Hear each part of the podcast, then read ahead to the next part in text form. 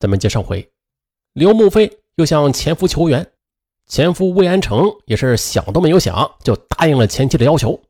他和女儿就回到沈阳，先让女儿上学，啊，继续的向女儿隐瞒着离婚的真相。一周有一两次在一起，是装作一家三口的样子。哎呦，女儿雪莉胜利了，回到沈阳见到了爸爸，爸爸就跟他说啊，从美国调回来沈阳工作了。只是爸爸每周啊都得出差，周末才能回家和他在一起。到了晚上呀，爸爸还得去单位里值班。为了女儿，刘慕飞和魏安成都把戏演得很好。可是这场戏，魏安成却不敢告诉第二任妻子冯启华。于是他每个周末都得找出各种理由单独外出，这样才能和女儿团聚。而更可怕的是。女儿总是要求爸爸妈妈带着她去公园啊，或者游乐场，这太危险了。不过好在沈阳的冬天很快就来临了，这出去玩的机会啊也就少了。魏安成想，挨过这个冬天再说吧。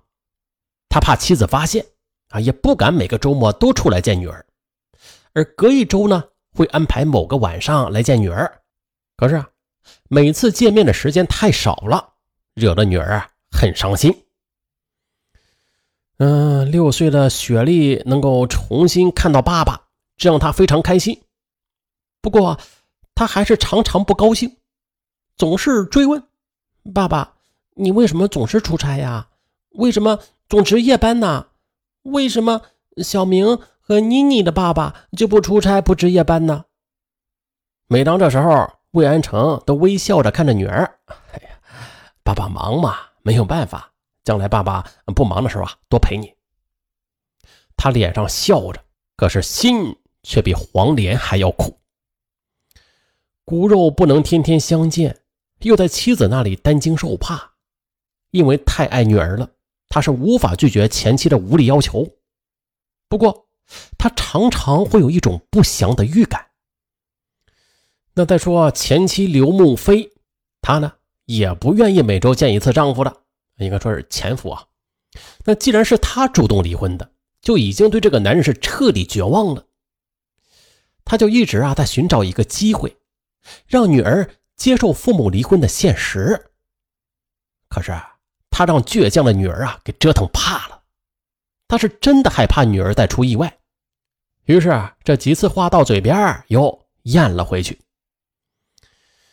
那为了女儿，这对离婚的男女就这样痛苦的一起吃饭、逛公园、进游乐场、去书店，脸上还得挂着微笑。哎呦，咱们听友听听，嗯，累不？这出戏终于是在一个多月后啊，终于谢了幕。那是二零一二年二月的一个早晨，他俩又带着女儿雪莉一起去棋盘山滑雪，女儿玩的很开心。可是就在上午十一点多，魏安成的现任妻子冯启华就像是从天而降似的出现在了他们身边。哎呀，你们一家三口玩的很开心呀！情急之下，魏安成语无伦次：“呃，启启启华，你听我解释啊，不不是你想的那个样子的。我我们不敢告诉女儿离婚的真相，所以啊。”可冯启华却冷笑。你不是说他们母女在南京吗？怎么能在沈阳棋盘山相聚啊？同事打电话告诉我你在这儿，我当时还不信呢，我还以为你和朋友出去下棋呢。我那么相信你，没想到你却是个大骗子。你也不用两边忙了，咱们离婚吧。冯启华说完便扬长而去。哎哎，老婆！魏安成急忙追上妻子，可得到的却是两记耳光。他停了下来，又听到了身后的女儿在哭喊道：“你们都是骗子！你们为什么骗我呀？”他跑向女儿，一把抱住了她。“好女儿啊，不是爸爸要骗你啊，是妈妈非要和爸爸离婚，又不让爸爸告诉你。”雪莉看着泪流满面的爸爸，便质问道：“在我心里，爸爸是天下最好的人，想不到你也一直在撒谎，我恨你们！”我不要撒谎的父母。呆立的刘慕飞终于是缓过神来，他想拉女儿的手，却被女儿拒绝了。刘慕飞哭着说：“雪莉，妈妈都是为了你呀。”雪莉突然大叫：“不，你不是好妈妈！既然为了我，你为什么要和爸爸离婚？离婚了，又为什么骗我说爸爸去了美国呀？为什么又骗我说爸爸加班出差？我这样和同学说，我也成了骗子！我恨你，恨死你了！”再说冯启华那边，她是绝对不原谅丈夫的欺骗行为，坚持要离婚。于是他们于六月中旬。又离婚了。二零一二年八月初，魏安成来到刘慕飞的家，他开门见山：“我离婚了，都是因为你而离的婚。我知道你早就看不起我，也不可能爱我，我也不爱你了。可是女儿却还需要你和我的爱。为了女儿，我们复婚吧。我想过，如果不复婚。”我再和谁结婚也得离，没有一个女人能忍受这种情况的。可刘梦飞则轻蔑的看着前夫：“ 我宁可一辈子不结婚，也不会再嫁给你了。我不会和你这样没有事业心的男人在一起。多年来，我受够了亲朋好友、同事的白眼儿。我是爱女儿，为她我可以牺牲很多，可是我却绝不能牺牲婚姻。”我永远瞧不起你。再一次失去了心爱的女人，魏安成终于啊被这恶毒的语言所激怒了，多年的压抑瞬间的就爆发了。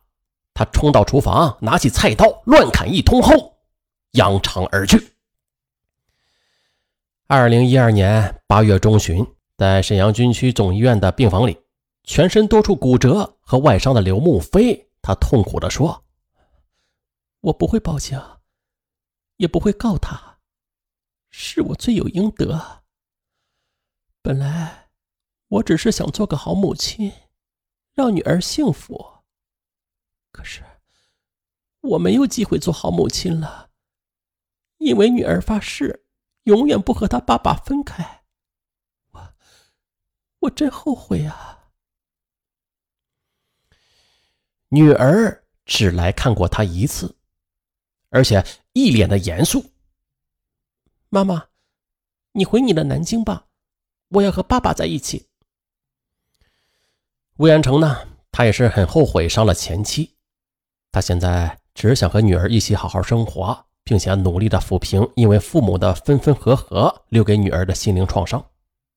又经过了一系列重大变故之后，雪莉好像一夜间就长大了。她希望爸爸快乐。以补偿爸爸为自己所遭受的痛苦。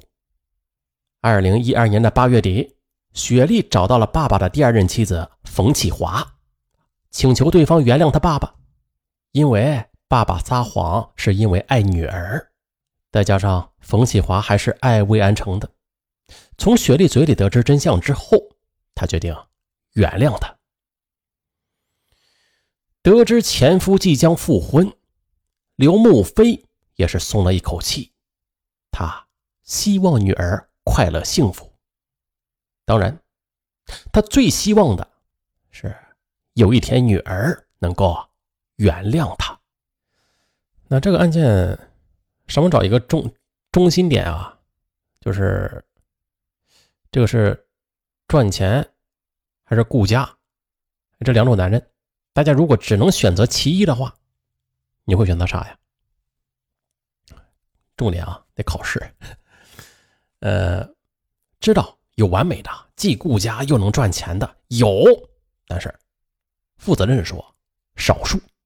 大家不要去抓这个漏洞啊。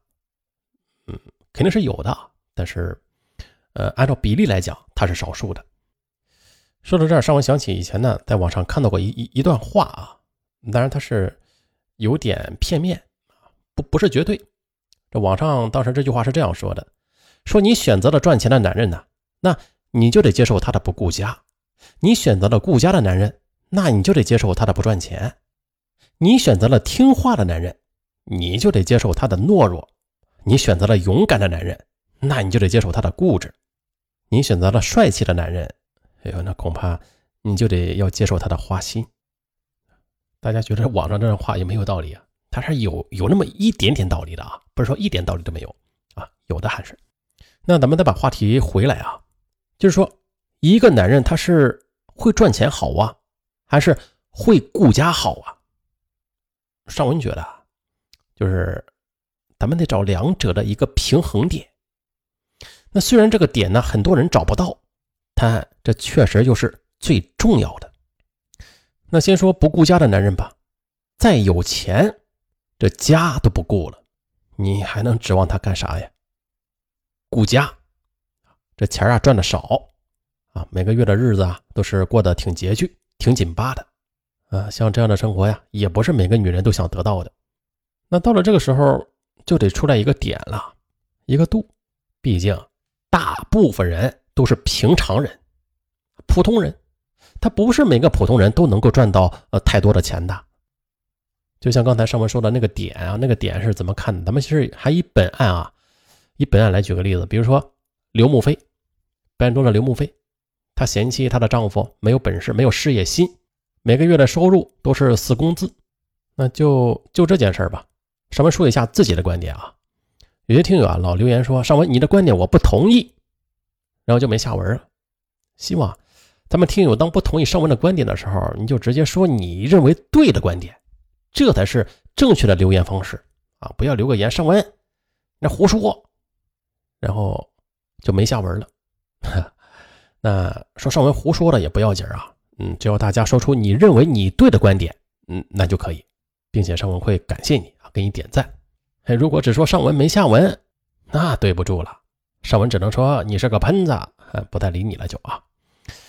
嗯，回来，上文的个人观点就是，只要这男同胞们呢不偷懒，知道赚钱养家。